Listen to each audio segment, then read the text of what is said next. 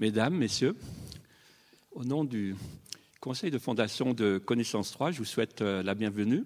La bienvenue pour ceux qui sont déjà les habitués, la bienvenue pour les nouveaux. On est aujourd'hui à une traditionnelle conférence. Et la première des trois conférences seront dédiées au cycle santé. Pourquoi une série santé ? Mais on s'est aperçu que ça valait la peine de décrypter un petit peu plus profondément certains aspects des connaissances générales et en particulier là de la santé. Vous avez les diapositives qui sont mises ici, c'est un petit peu un coup de pub pour Connaissance 3. Simplement de vous dire que le programme de Connaissance 3, sur ces 115 conférences à l'année, il est réparti dans 11 régions du canton, plus exactement 14 sites différents. Et je dois vous dire que quand vous consultez le programme, vous avez certainement vu qu'il y a des conférences extrêmement intéressantes partout. Alors, pour ceux qui ne connaissent pas encore le canton de Vaud, eh bien, c'est l'occasion d'aller visiter la vallée de Joux, bien Pays d'en Haut. Mais je dois vous dire aussi qu'il y a des produits du terroir excellents dans chacun de ces endroits. Et pourquoi pas partager, si vous voulez, de dire ben, il y a le repas de midi, puis à 14h30, ben, on est tout prêt pour assister à la conférence. Et comme c'est passionnant, vous êtes sûr de ne pas vous endormir. Voilà, cela étant dit, j'en viens maintenant à notre conférence d'aujourd'hui, la première de la série.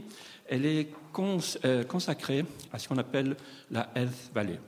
Au fond, vous avez compris, quand on dit Health Valley, à quelque part, c'était de faire référence à la Silicon Valley. Et la Silicon Valley, certainement, ça a modifié de manière considérable notre mode de vie, qu'on le veuille ou non. Cela étant dit, l'année dernière, quand on a préparé le programme des conférences, notamment sur la santé, c'est plus poser la question, mais qu'est-ce qui pourrait intéresser notre public ? Et vous vous souvenez qu'au fond, on a parlé beaucoup de cette Health Valley lémanique, on a parlé beaucoup de ce prodige du bassin lémanique qui, en termes d'essor économique, peut damer le pion à certaines régions de Suisse qui se prétendent les meilleures. Je n'ai pas besoin de dire de quel côté de la Sarine on se trouve, mais aussi qu'en termes de compétitivité, la Suisse est remarquable parce qu'elle est capable de très fortes capacités d'innovation. Alors on s'est dit, mais pourquoi pas parler de cette fameuse Health Valley lémanique ? Alors, au fond, si vous imaginez ce bassin lémanique, juste en quelques petits chiffres, le premier, c'est que ça représente 15% de la population active de la Suisse. Une personne sur six dans le pays se trouve sur le bassin lémanique. Mais vous voyez que ça représente seulement 8,5% de la surface du territoire national. À côté de cela, si je donne un autre chiffre en termes économiques, eh bien, le bassin lémanique contribue pour 17% du produit intérieur brut. Alors ça ne vous dit pas grand-chose, mais quand on se compare, par exemple, aux autres régions de Suisse, eh bien, le bassin lémanique est très largement au-dessus de la moyenne suisse. Si on se compare à l'étranger, c'est également pareil. Et vous vous souvenez que récemment, il y avait la conférence du professeur d'économie, M. Garelli, qui nous disait la prospérité économique de la Suisse, à quoi est-ce qu'elle tient et pour combien de temps encore ? Et c'est vrai qu'en abordant cette vallée lémanique de la santé, la question se pose aussi dans ce sens-là, mais est-ce que les éléments que nous avons à disposition, est-ce qu'ils vont nous permettre finalement d'assurer la prospérité économique de notre pays ? Si oui, à quelles conditions ? Alors, en disant cela, j'ai juste repris un article du Temps, ça date un tout petit peu, mais c'était à l'occasion du Forum des 100. Et lorsque l'on regarde au fond de quoi est composé ce bassin lémanique, c'est quand même impressionnant. Vous avez dans le biotech, ça veut dire ces technologies qui vous permettent de découvrir des nouveaux produits thérapeutiques. Eh bien, si je vous donne le chiffre des entreprises qui constituent cette biotech, ça n'est pas moins que 450 entreprises. Si je donne, par exemple, pour les medtech, c'est tout ce qui concerne, par exemple, les prothèses, les dispositifs. Vous connaissez tous les pacemakers, hein, ils sont fabriqués en grande partie. Le développement, c'est ici, sur le bassin lémanique. Eh bien, ça représente au total 300 entreprises différentes. Et puis, lorsque l'on parle des laboratoires de recherche, vous savez comme moi que la recherche fondamentale, ce sont les emplois de demain. C'est indispensable, cette recherche fondamentale, pour pouvoir développer des applications. Eh bien, c'est pas moins de 500 laboratoires qui se trouvent dans ce bassin lémanique. Et puis, on aime bien parler de pouponnières, mais pas pour garder les petits-enfants, mais ce qu'on appelle les pouponnières pour les technologies à l'innovation, à savoir, c'est ce qu'on appelle ces incubateurs. Eh bien, là, il y en a 8 incubateurs, on peut dire que c'est un chiffre qui est tout à fait intéressant. Et il y a aussi sur l'aspect financier. Vous savez comme moi que c'est particulièrement important de pouvoir compter sur le support, la contribution des pouvoirs publics, mais il y a également des fondations, et je ne vais pas les citer nommément, mais il y en a 9 que vous connaissez très très bien. Et si je fais référence par exemple au soutien que Connaissance 3 peut bénéficier de ces fondations, eh bien il y a notamment la fondation Linartz. Alors, en vous ayant dit ces différents éléments, au fond, j'aimerais aussi vous faire savoir les points suivants. Ça veut dire que lorsque l'on parle d'innovation, ça veut dire que ça nous fait rêver. Parce qu'il y a les idées que l'on peut développer, mais entre le rêve et la réalité, il y a toujours, au fond, un long chemin et peut y avoir des écueils. Alors, il s'agit d'être conscient, c'est ce qu'on aimerait que vous insufflez dans votre esprit, être conscient que ces technologies les plus modernes, eh bien, elles affichent beaucoup de promesses. Et puis, ces promesses, eh bien, elles ne sont pas sans conséquences, parce qu'elles vont affecter les financements de la recherche, c'est-à-dire, est-ce que c'est celui qui fait les plus belles promesses qui va recevoir, au fond, le plus de financement? C'est des questions qui sont importantes à résoudre. Cela étant dit, nous avons pensé que pour pouvoir aborder d'un œil critique, ça veut dire que vous ayez des éléments à vos dispositions dans votre esprit qui complètent ce que vous lisez dans les journaux, ce que vous entendez dans les médias. Il nous paraissait important d'avoir pour cette première série de conférences l'appui du professeur Francesco Panese qui est ici. Et le professeur Panese, il est professeur d'études sociales, des sciences et de la médecine au laboratoire d'études des sciences et des techniques de l'Université de Lausanne. Il contribue également à l'enseignement à l'École polytechnique fédérale. Un des points qui est important, c'est qu'une part de son enseignement, de ses recherches, il porte sur les développements contemporains des biomédecines et plus largement sur ces relations entre sciences, médecine et société. Autrement dit, dans quelle mesure ce qu'on nous promet, ce que vont apporter les sciences, vont affecter à la fois la médecine et la société. Alors, je pense que c'est indispensable également pour comprendre, au fond, comment est née cette Health Valley lémanique, de comprendre également comment ça s'est passé pour la Silicon Valley. Et il n'est pas... Il nous est parfaitement bien connu que le professeur Ebicher de l'EPFL a joué un rôle contributeur dans ce développement, mais vous savez comme moi que la grande partie de sa formation a été faite aux États-Unis. Il a été pionnier et baigné dans cet esprit d'innovation. Alors, je vais céder la parole au professeur Panese qui va nous dire un tout petit peu plus, à savoir quels sont les défis et les enjeux d'une convergence. Je ne veux pas déflorer le sujet de la convergence, mais merci beaucoup par avance. C'est à vous la parole. Merci beaucoup. Bien, Madame, Monsieur, bonjour. Donc, c'est un défi pas si facile à relever qu'on m'a proposé il y a quelques mois. Il s'agissait de vous parler de cette fameuse Health Valley. Alors, la Health Valley, on peut croire que ça existe puisque on peut faire la cartographie de toute une série d'entreprises, de lieux de recherche, de lieux de développement, de lieux de soins qui se trouvent concentrés finalement sur un territoire que vous reconnaissez ici autour du lac Léman. Les légendes sont en France, les bâtiments sont en Suisse. Et on m'a encouragé à réfléchir, donc je n'avais pas mené de recherche sur cette Health Valley. Et ce que je vais vous livrer aujourd'hui, eh bien, c'est peut-être le fruit de ces premiers pas, peut-être de ces premiers piétinements. Parce que la Health Valley est, je dirais encore aujourd'hui... sinon une promesse ou en tout cas une énigme. C'est qu'on en entend parler, elle a même déjà sa définition, ou en tout cas sa page sur Wikipédia. Mais pour le dire, disons, d'une manière d'abord un peu radicale, je dirais qu'en dehors de cette page Wikipédia, en dehors du supplément de l'hebdo à l'occasion du Forum des 100, en dehors de la carte que je vous ai montrée tout à l'heure, eh bien, il est difficile de donner, disons, réalité à cette Health Valley. C'est un projet essentiellement, c'est peut-être une promesse, mais c'est donc essentiellement un projet. Et je crois qu'il est utile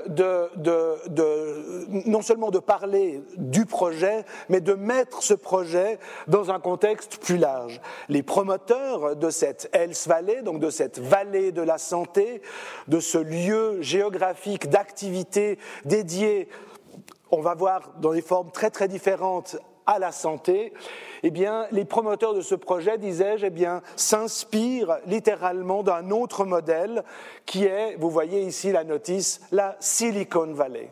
Et je crois que la Silicon Valley a tellement marqué les esprits des promoteurs de ces grandes restructurations de la recherche, de l'entreprise, de l'innovation, mais on va le voir aussi de l'économie, qu'il faut dire quelques mots de la Silicon Valley pour comprendre en gros l'imaginaire qui oriente les réflexions mais aussi les projets des personnes qui promeuvent cette Health Valley.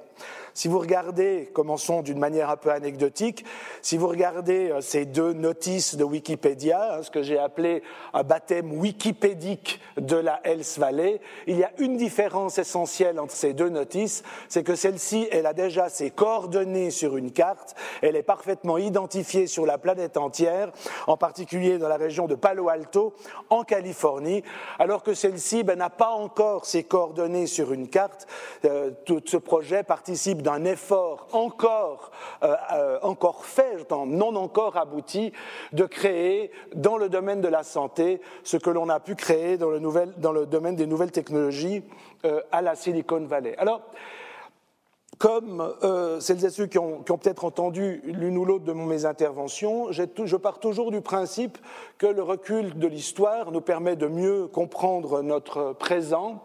Et ce que je vais faire avec vous pour commencer, c'est tout d'abord de vous rappeler que la question des lieux de savoir, des lieux d'élaboration et de développement du savoir, c'est quelque chose qui est, ça ira assez vite, c'est quelque chose qui est finalement un chapitre entier de l'histoire des sciences. Donc on n'est pas nouveau lorsque on ne fait pas des choses nouvelles, lorsque l'on essaye d'imaginer la manière de concentrer, d'articuler dans un espace la quête de savoir. Ensuite, j'aimerais attirer votre attention sur la Silicon Valley qui sert de modèle à cette Health Valley, mais attirer votre attention sur toute une série d'éléments qui, vous allez le voir, eh bien, contrastent peut-être en partie avec ce que l'on essaye de faire ici. Après avoir fait ce passage à travers la Silicon Valley, eh bien, je vais m'attacher à décrire d'après ce que je sais ou d'après ce que l'on peut savoir aujourd'hui, eh bien, comment se dessine l'activité orientée vers la santé qui serait localisée dans cette fameuse vallée de la santé. Et je vous dirais que, en tout cas à en croire les projets actuellement en discussion, actuellement en quête de financement et de support, eh bien cette vallée de la santé sera, en tout cas, peut-être pas uniquement, mais en tout cas, une vallée où va se développer un type de médecine tout à fait spécifique, un type de médecine que l'on peut appeler la médecine des données. On verra ce que ça veut dire. Vous avez sans doute entendu parler de Big Data, donc un projet de médecine des données qui aujourd'hui se cristallise dans un projet de développement à l'horizon 2030 soutenu par de nombreuses institutions de la région, qui est le projet de développement d'une santé, entre guillemets, dite personnalisée. Et je terminerai par quelques réflexions. Voilà en gros le menu du jour. Et permettez-moi donc de commencer par l'histoire, parce que je crois que c'est utile, sinon indispensable. Il existe une très belle histoire des lieux de savoir, et d'ailleurs des collègues comme Christian Jacob ont travaillé à cette histoire avec des dizaines d'autres collègues pour faire d'ailleurs de très beaux livres sous l'intitulé général des lieux de savoir. Je vous montre ici, pour vous montrer qu'il n'y a rien, enfin si, il y a des choses nouvelles sous le soleil, mais pas toujours si nouvelles qu'on le croit, Je vous montre ici une illustration qui n'est pas dans l'original, mais de la Nouvelle Atlantide de Francis Bacon. Francis Bacon, au début du XVIIe siècle, conceptualise ce que vont devenir les sciences expérimentales modernes. Des sciences expérimentales qui vont être réalisées, concrètement réalisées, parce que Francis Bacon faisait un peu des expériences, mais c'était essentiellement un juriste attaché à la couronne d'Angleterre. Mais comme philosophe du progrès, eh bien, il a imaginé sous la forme d'une utopie à quoi devait ressembler le développement des sciences modernes.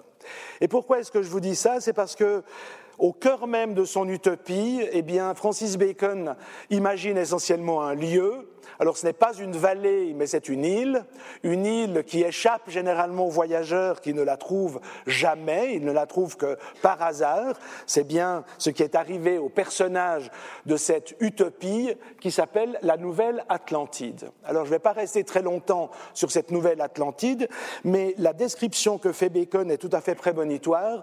Le philosophe anglais, juriste, promoteur du progrès des sciences et surtout du renouvellement des sciences, en particulier par rapport aux techniques, eh bien, dit dans ce texte magnifique que pour développer des choses qui valent, eh bien, il faut concentrer la recherche en des lieux où les chercheurs puissent faire société. Et au cœur de ce lieu, il y a eh bien, une maison, il l'appellera la maison de Salomon, qui est dans cette utopie le temple du savoir. Ça, c'est une utopie. Mais donc vous voyez quelque chose de très important, le rassemblement dans l'espace des travailleurs du savoir est quelque chose qui remonte vraiment aux origines des sciences et en particulier des sciences expérimentales. Ça, c'était dans les années 1620. En Angleterre, surtout en Angleterre, mais on peut aussi parler de la France, on pourrait parler de l'Italie, on pourrait aussi parler de la Hollande, mais surtout en Angleterre, eh bien, des chercheurs vont prendre en quelque sorte ce récit utopique au pied de la lettre. Ce sont les nouveaux philosophes de la nature qui, eux, ont parfaitement compris qu'il fallait organiser l'espace de la production des connaissances. Cet espace de la production des connaissances, c'est bien sûr le laboratoire, c'était une idée qui n'était pas si commune au XVIIe siècle, et plus largement, eh bien, créer des lieux de savoir, comme ici, le Gresham College, qui va être le cœur de la science expérimentale anglaise. Ce Gresham College, donc, dont vous voyez ici un plan de 1739, va faire cohabiter les savoirs dans un espace partagé avec cette idée précisément que les philosophes de la nature doivent coopérer au quotidien pour produire un savoir qui soit plus fort en quelque sorte, plus affirmé, plus solide que celui qui a été produit avant eux, et en particulier par l'expérience. Et je crois que c'est encore une fois utile de rappeler cela, car de ce Gresham College jusqu'à la Health Valley d'aujourd'hui, il y a donc cette question qui est la suivante, c'est comment organiser tout à fait concrètement, matériellement, l'espace de la recherche pour finalement augmenter, je dirais, à la fois le potentiel et la qualité des développements que l'on peut attendre. Et donc, comme vous le voyez ici, c'est écrit, le Gresham College était évidemment un pivot du développement de la Royal Society, la grande société savante anglaise. Toujours dans ce petit parcours, j'aimerais évidemment mentionner ce qui est au cœur de notre modernité, mais au sens vraiment très contemporain du terme, c'est la grande révolution par rapport à laquelle, d'ailleurs, on va le voir, Lausanne s'est très vite profilée, c'est la grande révolution humboldtienne.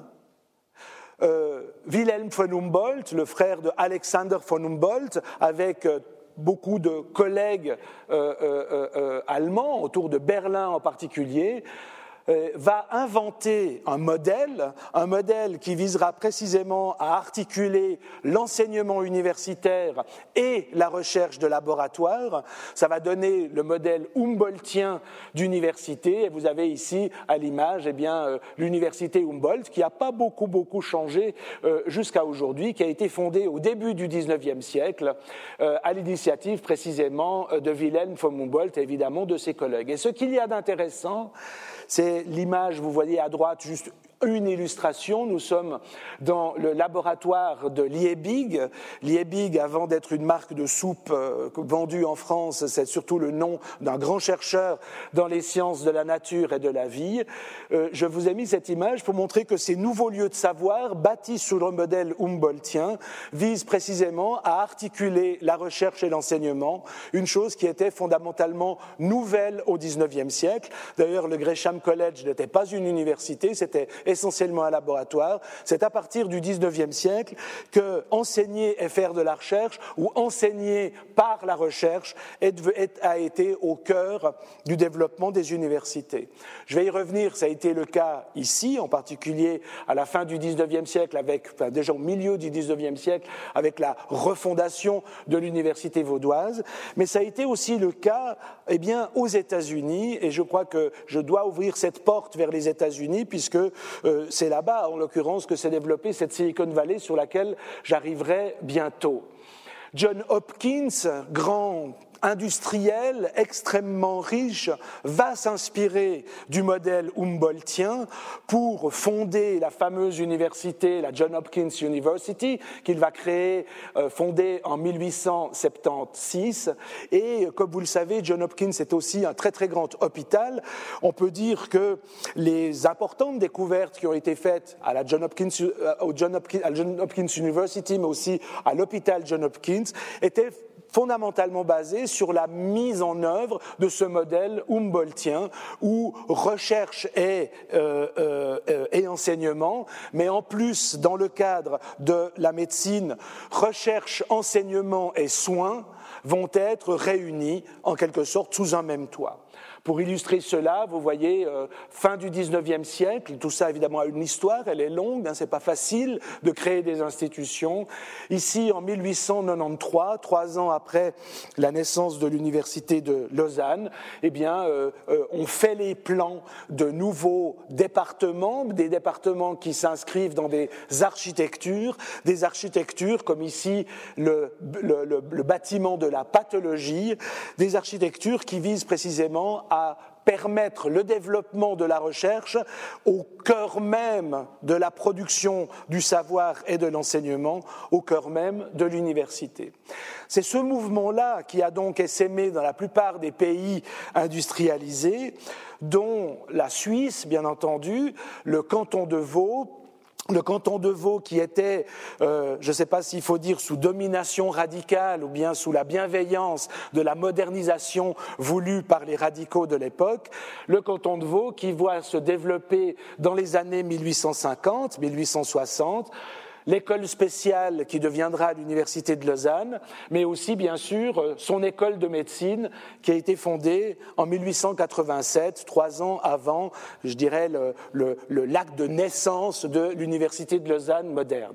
Et ce qu'il y a donc d'intéressant, c'est que vous voyez que ici, comme à Johns Hopkins, on développe de nouvelles architectures, de nouveaux lieux pour articuler recherche et enseignement, c'est ce que j'ai dit, et pour me répéter encore, recherche, enseignement et médecine et soins en ce qui concerne la médecine. Alors, nous allons revenir en quelque sorte, en terre vaudoise, dans cette Health Valley, mais avant cela, j'aimerais donc faire un petit passage par les États-Unis.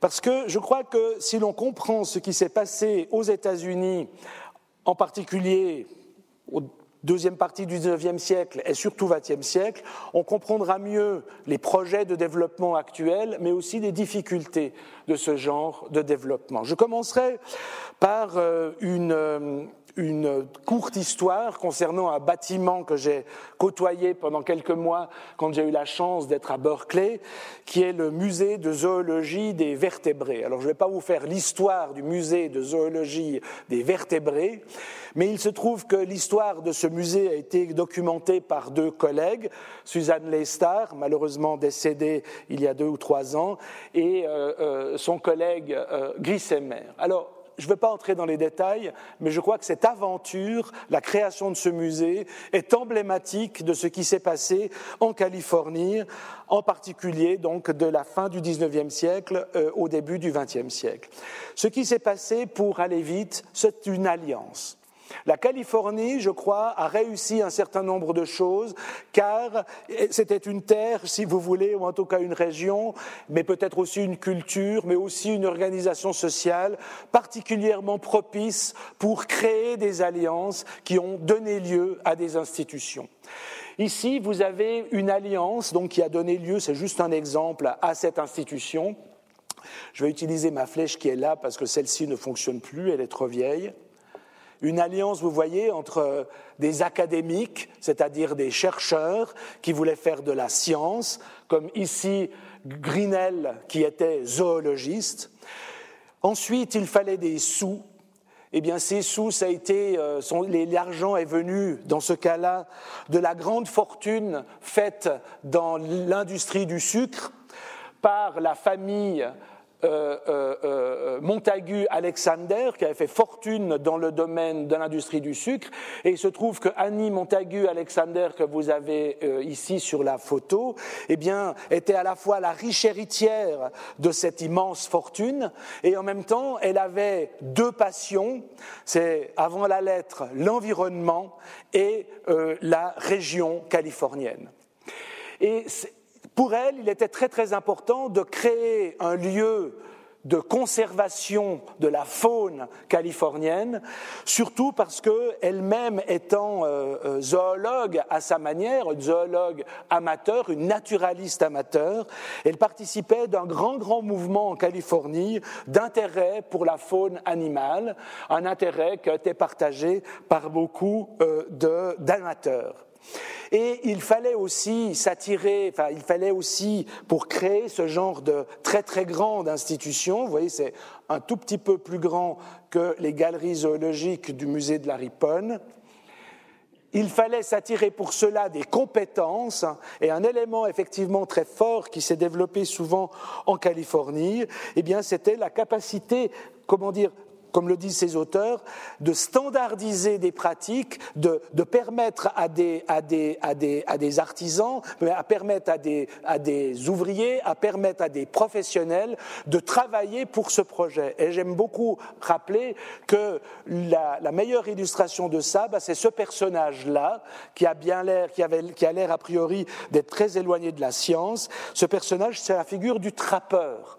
Pour mettre des animaux en vitrine, il fallait bien aller les chercher, évidemment dans les forêts, dans les plaines californiennes, mais ce que je trouve assez intéressant, c'est qu'il a fallu apprendre aux trappeurs à tuer les animaux d'une manière adéquate à ce qu'ils puissent être à la fois exposés en vitrine et étudiés par les chercheurs.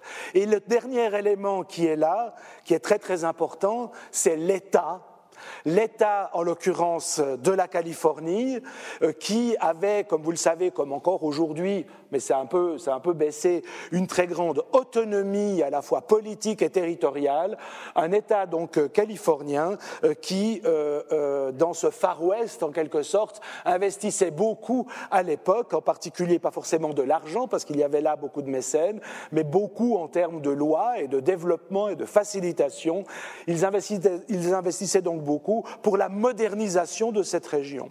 Donc là, pour comprendre ce qu'est devenue la Californie aujourd'hui, il est très important de se souvenir à la fois de cette capacité qu'avait la Californie, ou disons les projets californiens, de réunir des éléments très très différents dans une volonté de développement qui participait d'un développement régional. Mais là, nous sommes à Berkeley et je vais, pour parler de la Silicon Valley, me déplacer un tout petit peu vers le sud-ouest et on ne peut pas comprendre ce qui s'est passé à la Silicon Valley si on ne comprend pas ce qui s'est passé à Stanford. Alors, encore une fois, là, je vous fais une petite histoire pour que vous puissiez, en quelque sorte, cueillir un certain nombre d'éléments qui vous permettent de comprendre quels sont les ingrédients des développements aussi importants auxquels on a assisté, en tout cas dans cette région-là, et qui jouent un rôle de paradigme, ou en tout cas d'exemple.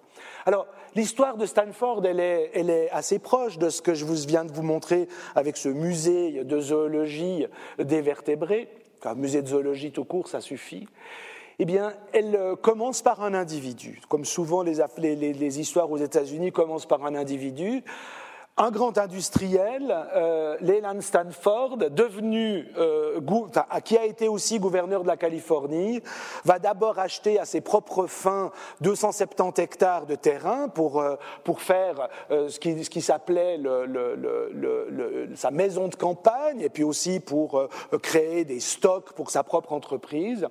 Mais plus tard, il va continuer à acheter une région qui était largement vide, disons, d'habitants, sans doute quelques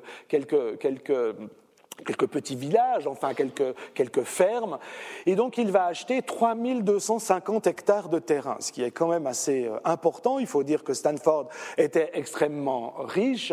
Et je ne vais pas entrer dans toute l'histoire, mais en souvenir de l'un de ses fils, il y a souvent des deuils dans ces grands projets, en souvenir de l'un de ses fils, eh bien, il va décider de créer un lieu de savoir devenu, comme vous le savez, très, très réputé.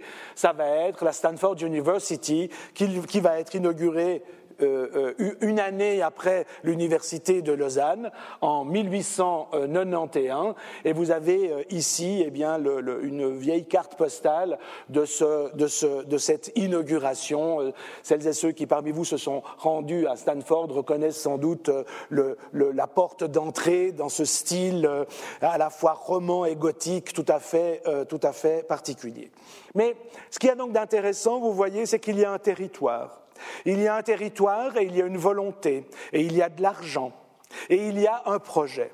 Et je crois que ce projet, s'il fallait le définir en un mot, je dirais que c'est un projet de modernisation. Un projet de modernisation qui donne lieu très vite, finalement, dans les rythmes de l'histoire de ces institutions, qui donne lieu à des développements, et en particulier à des développements de domaines spécifiques. À Stanford, un domaine va vraiment décoller très très vite, c'est le domaine de l'ingénierie. Le domaine de l'ingénierie qu'un professeur du MIT, de l'autre côté, du côté de la côte Est, avait judicieusement appelé, vous voyez ici en 1829, avait défini comme l'application de la science aux arts utiles. Et Stanford lui-même, mais aussi les premiers recteurs, directeurs et responsables d'unités de Stanford, eh bien, vont effectivement développer énormément de choses et surtout déployer une énergie extrêmement grande pour mettre la science au service d'applications qui doivent être orientées vers l'amélioration de la vie des gens. Ça, c'était vraiment une volonté, vous voyez, de modernisation qui était vraiment très très forte. Je crois qu'on ne peut pas comprendre cet essor incroyable si on ne comprend pas ce projet politique de modernisation. Il fallait mettre les sciences au service de la modernité, en particulier, comme je l'ai dit tout à l'heure, dans ces zones qui étaient encore assez reculées au XIXe siècle. Alors, la Silicon Valley va naître dans ce sillage. Alors, je ne vais pas vous faire l'histoire détaillée de la Silicon Valley, mais quand même un ou deux petits éléments. J'ai pris là comme comme fil, juste sur deux diapositives, je crois, la société Hewlett-Packard, que vous connaissez sans doute. Vous avez peut-être chez vous une imprimante à jet d'encre HP, peut-être avez-vous eu des ordinateurs Hewlett-Packard. Et je crois que l'histoire de Hewlett-Packard est assez illustrative de la dynamique qui va se mettre en place dans cette Silicon Valley. Quelle est-elle, cette dynamique ? Eh bien, vous avez une grande école qui forme des gens. Elle forme, entre autres, parce qu'il n'y a évidemment pas que ça, mais cette grande école forme des ingénieurs. Et ces ingénieurs, ils vont pouvoir bouger, bien sûr, ils peuvent compléter leurs études par des post-docs, etc. Mais souvent, ils reviendront en Californie, ou alors ils n'en partiront jamais, pour développer des recherches, ou si vous voulez, une dynamique de recherche et développement qui va donner lieu très souvent, enfin assez souvent quand même, à de très grandes entreprises. C'est le cas ici de William Hewlett et de David Packard, qui ont terminé leurs études à Stanford et puis qui, 5 ans après la fin de leurs études, développent des appareils qui, pour aller vite, sont un peu les ancêtres, ou enfin les premiers modèles des oscilloscopes. Alors, je ne vais pas rentrer, il y a des gens plus qualifiés que moi dans la salle et j'en vois au 4e rang pour expliquer ce que sont ces instruments. Mais vous voyez, deux jeunes formés en ingénierie à Stanford qui développent, alors évidemment, et c'est pas faux de dire dans un garage, j'entends le garage, c'est vraiment un espace de connaissance tout à fait important pour la Californie, il y a beaucoup plus de garages à côté des maisons qu'ici et déjà à l'époque, et donc vous avez là Hewlett et Packard qui développent dans un garage à quelques kilomètres de San Francisco, les archives nous disent avec $538, des produits de mesure, des produits électroniques, des instruments électroniques de mesure. Et donc, ils vont les commercialiser et ils vont très vite devenir des leaders mondiaux dans ces instruments de mesure. Vous voyez comment se fait la chaîne ? Il faut que cette chaîne-là, en tout cas pour le modèle de la Silicon Valley ou le modèle californien, enfin c'est le cas d'un modèle californien, il faut cette chaîne entre une institution de recherche qui forme des gens qui transfèrent des connaissances vers des développements de produits, ces développements de produits sont commercialisés et si possible, ils gagnent des parts de marché telles qu'ils deviennent leaders dans leur domaine. Toujours concernant Hewlett-Packard, donc un épisode parmi d'autres, 30 ans après leurs premiers instruments de mesure, Hewlett-Packard va développer les premiers ordinateurs. On pourrait presque les appeler transportables, parce qu'ils sont beaucoup plus petits que ce qu'on faisait à l'époque. Ici, vous avez le fameux, pour les connaisseurs, 2116B, donc le premier ordinateur digital que l'on arrive à mettre dans un coin de bureau sans avoir besoin forcément de consacrer 2 autres pièces pour le refroidissement et l'alimentation électrique, etc. Donc les années 1960-1970 où évidemment l'informatique va comme ça essaimer sur l'ensemble de la planète, toujours à partir de cette société créée par 2 anciens étudiants de Stanford. Et plus tard, vous voyez, alors là, je reviens un tout petit peu. Quels sont les ingrédients ? Alors en synthèse, vous voyez, on est passé. Un développement, un projet philanthropique, académique et entrepreneurial. Ça, c'est Stanford qui veut développer donc cet ouest des États-Unis. Dès 1910, parce que l'institution est là, une nouvelle génération de chercheurs et en particulier d'ingénieurs sont formés. Et là, ce qu'il y a de très intéressant, c'est toujours la présence d'une technologie. Il est très difficile d'imaginer ce genre de développement sans la présence d'une technologie qui soit une technologie, si vous voulez, générique, c'est-à-dire une technologie qui pourra être utilisée dans des secteurs extrêmement différents. À Stanford, il y a une technologie que vous avez vous-même connue, moi aussi d'ailleurs, c'est la la technologie du tube, qui deviendra plus tard le transistor.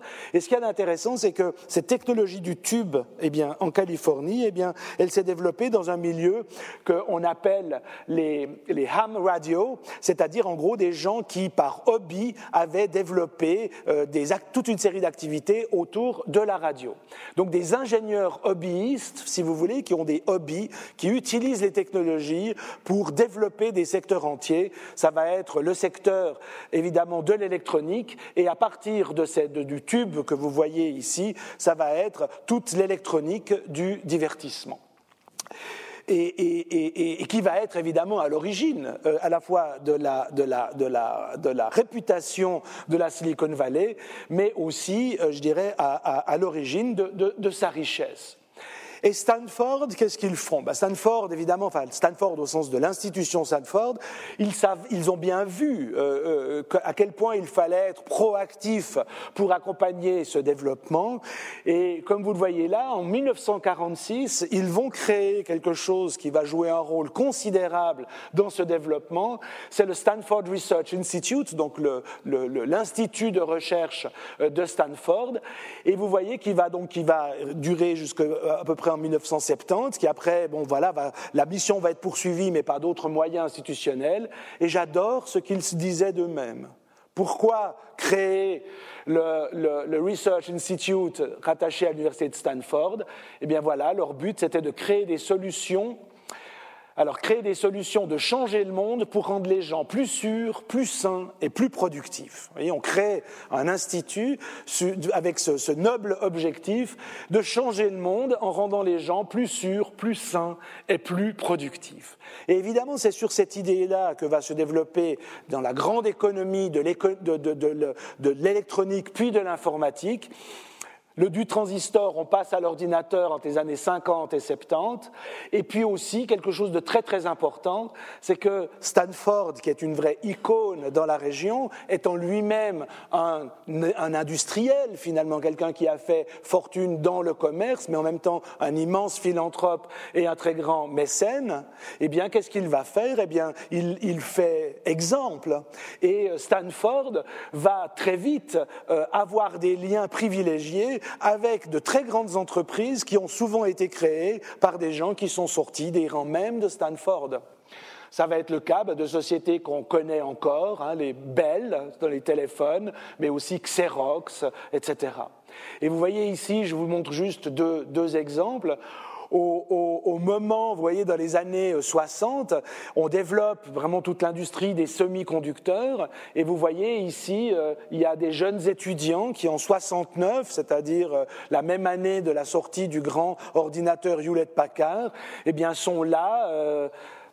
faisant leurs études, ici c'est dans une high school, un club d'électronique dans une high school, et le garçon à droite que vous avez peut-être pas reconnu, c'est Steve Jobs, auquel un film récent est consacré. Donc vous voyez cette machine qui se trouve être, j'ai masqué la chose, mais c'est un Macintosh, plonge son origine dans un club californien d'électronique avec des jeunes gens qui vont faire des études d'ingénierie à Stanford, et vous voyez, déjà dans les années 60. Alors, vous voyez, ça c'est un peu comment ça a marché. Pourquoi je vous raconte ça, c'est parce que j'ai envie de dire, et je le dis pas par un... Voilà, j'aime bien les États-Unis, mais en même temps, je ne crois pas que je sois naïf par rapport à l'affection que je porte à ce pays, à cette région. Mais ce que j'aimerais vous dire, c'est que c'est des choses qui ne s'improvisent pas. Ce sont des constructions, ce sont des contextes, ce sont des personnes, ce sont des institutions qui, on va dire... pas chemin faisant, mais peut-être l'histoire se faisant, donne lieu tout à coup à des éléments comme ce qu'on appelle aujourd'hui la Silicon Valley. Mais il fallait quand même que l'État s'en mêle. Donc il faut quand même agir, tout n'est pas comme ça fait de... si vous voulez, d'arrangements locaux, de collaboration née entre un garage, une entreprise, une université.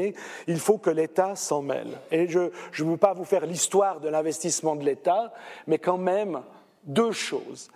La première, c'est évidemment les grands investissements de l'État américain pour la recherche scientifique. On ne comprendrait pas une partie du développement de ces régions. Et parmi lesquelles, eh bien, vous voyez ici, en 1958, le fameux acte, donc un acte pour les États-Unis, si vous voulez, c'est comme une loi chez nous, c'est le fameux National Aeronautics and Space Act, donc la loi, si vous voulez, sur l'aéronautique, la loi nationale sur l'aéronautique et l'espace, d'où évidemment le fameux acronyme NASA. La NASA est donc née de la guerre froide avec une volonté de développer, enfin comme on dirait aujourd'hui, de mettre les États-Unis en quelque sorte sur le front de la conquête aéronautique et spatiale. Et donc on crée en 1958 cet acte, si vous voulez, cette loi qui va donner des moyens à un développement évidemment très très important qui va irriguer les grands centres de recherche américains, voire même évidemment au-delà même des États-Unis. Mais par les temps qui courent, j'aimerais attirer votre attention sur un deuxième élément qui a été très très important, c'est que la Californie n'aurait pas pu se développer, en tout cas c'est les historiens qui nous l'apprennent, sans un autre geste du gouvernement, c'est celui lié à l'immigration.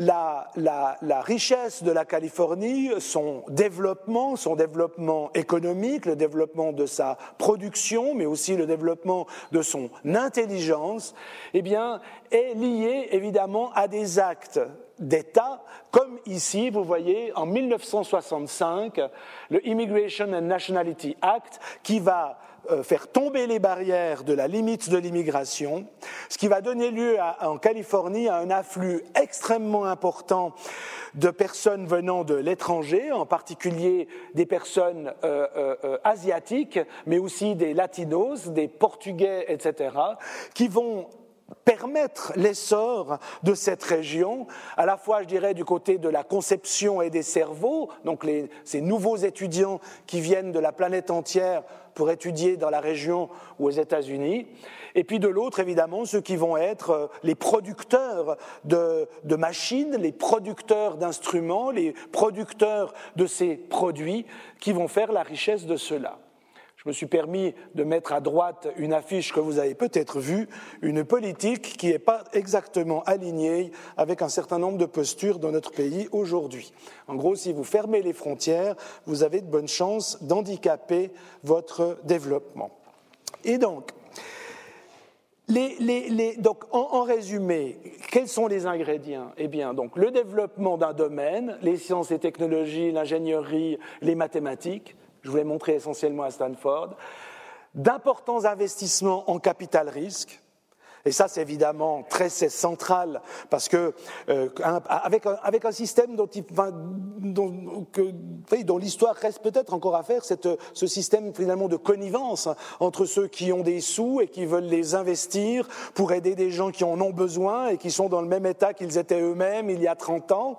C'est cette fameuse dynamique du mécénat et du mécénat privé américain, mais aussi de l'investissement capital-risque qui a été largement inventé là-bas. Ce qui fait qu'aujourd'hui, je pense que certaines d'entre vous sont allés aux États-Unis, même plusieurs fois, le plus grand mécène et sponsor des grandes institutions américaines, il s'appelle Anonymous, c'est donc la liste, on commence par ordre alphabétique, c'est tous les gens anonymes qui ont donné souvent des dizaines et des centaines de milliers de dollars pour le développement des institutions. Et donc aussi des investissements gouvernementaux, soit évidemment comme dans le cas de la NASA, soit des actes gouvernementaux qui permettent l'essor de ce genre de région. Alors, ce qu'il y a d'intéressant, et là je ne vais pas rester trop longtemps là-dessus, mais quand même, vous voyez, moi qui m'intéresse, c'est est-ce qu'on arrivera à répliquer en quelque sorte cette dynamique dans une région, par exemple, comme la nôtre. Bon, moi je n'ai pas la réponse à cette question, mais j'essaye de la documenter. Ce que j'aimerais vous dire ici, c'est que La Silicon Valley s'est développée, je dirais, voilà, on va dire quand même, chemin faisant, avec un certain nombre d'événements et d'éléments. Et ce qu'il y a d'intéressant, c'est qu'aujourd'hui, on tente de rationaliser ce modèle. On tente, si vous voulez, d'en faire un outil de développement. En gros, comme je l'ai écrit ici, beaucoup d'analystes, des économistes en particulier, mais aussi des managers d'institutions, eh bien, tentent de formaliser, si vous voulez, de rationaliser, de transformer un événement qui était celui de la Silicon Valley, eh bien, en recette en quelque sorte. Donc la question qui se pose, c'est est-ce qu'il est possible de passer de la créativité à la planification? Est-ce qu'on peut planifier la créativité? Est-ce qu'on peut finalement décréter la créativité? Mon impression, c'est que c'est difficile. C'est difficile parce que il y a sans doute quelque chose dans la dynamique et la créativité, quelque chose qui échappe aux normes, qui précisément échappe aux normes, et que l'on arrive en quelque sorte à décrire seulement une fois que cela s'est fait. Et qu'il est extrêmement difficile de planifier, de faire comme ça des plans quinquennaux sur un développement créatif. Mais quand même, il y a des choses que l'on apprend de ces auteurs qui ont tenté de rationaliser, de transformer, si vous voulez, en modèle ce développement. Et regardez là, je ne vais pas tout lire, mais ce qu'il y a d'intéressant, c'est que l'idée était, regardez la troisième ligne, de baser un développement non pas sur l'élimination du risque, mais précisément sur la prise de risque. Quelque chose qui est très très important. Quelque chose aussi, et je pense qu'on est un certain nombre de collègues ou d'anciens collègues à être passés un moment aux États-Unis. Ce qui surprend aussi entre les États-Unis et ici, c'est qu'ici, en gros, on a l'impression qu'on ne peut jamais faillir, on ne peut jamais se planter, comme on dit vulgairement ou simplement familièrement. Lorsque vous faites une erreur, lorsque vous ratez quelque chose, on a l'impression que ça colle à votre CV et à vos basques pendant toute votre vie. Les gens qui tentent de rationaliser, d'essayer de comprendre pourquoi ça a marché là-bas, eh bien, c'est écrit ici, ils disent que précisément faillir fait partie du jeu. La seule chose, c'est qu'il faut faillir rapidement et, si possible, à moindre coût. C'est ce qui est écrit ici. Et donc, évidemment, avec des efforts, c'est la dernière ligne, fortement concentrée vers l'innovation. Alors, vous avez ici la liste un peu qui résume tout ce que j'ai évoqué un peu en passant, c'est-à-dire des policies, des cadres politiques et institutionnels qui soient, je dirais, propices à ce genre de développement sans être trop restrictifs. Il faut que le secteur privé soit fortement engagé. Il faut que les entrepreneurs partagent évidemment les objectifs des chercheurs. Il faut aussi que les forces de travail soient évidemment disponibles. Il faut des liens, c'est un peu redondant tout ça, entre l'industrie et l'université. Il faut évidemment une gestion du capital qui puisse accompagner l'ensemble du processus du début jusqu'à la fin. Il faut un régime de propriété intellectuelle qui permet finalement l'essor et non pas le repli sur soi, mais le partage d'éléments de découverte ou d'innovation. Et comme vous le savez sans doute, la meilleure manière de partager des innovations, c'est précisément de publier ces innovations dans un régime de propriété intellectuelle qui permet à la personne qui a fait l'innovation de rester, en tout cas jusqu'à sa vente, le propriétaire du fruit de son intelligence et de son cerveau. Évidemment, des infrastructures et aussi, dernier point, un engagement très très fort du côté de la jeunesse. Donc vous voyez, si vous me suivez, je ne sais pas si vous me suivez, d'abord une histoire avec un développement, tout ça n'était pas très formalisé, ça se faisait finalement en marchant. Après, on s'étonne en quelque sorte du miracle, on aime le miracle de la Silicon Valley, on essaye finalement de le transformer en modèle, et le modèle, eh bien, vous voyez, il commence à devenir extrêmement compliqué, c'est un modèle compliqué où vous devez mettre ensemble des idées, de l'argent, des talents, des académies de recherche, du business, des médias, de l'infrastructure, de l'immobilier, enfin tout ça. Et donc, ce n'est pas une chose facile. Alors, moi, en même temps, je me dis, mais qu'est-ce qui fait, j'essaye modestement, je me dis, mais qu'est-ce qui fait quand même le succès de cette Silicon Valley? Eh bien, je crois que la Silicon Valley, comme vous le savez, il y a sans doute des biotech de la Silicon Valley, mais la Silicon Valley s'est développée dans un secteur particulier. Ce secteur particulier, ce sont les nouvelles technologies de l'information et de la communication, on les appelle les NTIC dans la littérature. Et j'aimerais juste vous montrer, là je le montre, enfin je l'illustre, avec les grandes étapes que Steve Jobs, qui ont scandé la carrière de Steve Jobs et en même temps nos carrières d'utilisateurs d'informatique, c'est que ce qui s'est développé dans la Silicon Valley, ce sont des industries qui ont été fortement orientées vers des clients. C'est bête à dire, mais rappelons-nous, il y a derrière les innovations de la Silicon Valley, derrière les grandes entreprises de la Silicon Valley, quelque chose que l'on peut considérer comme un client. Et c'est juste, moi je ne suis pas économiste, mais je pense que c'est quand même utile de le rappeler, c'est ça en quelque sorte une partie, je dirais, du moteur de ce développement.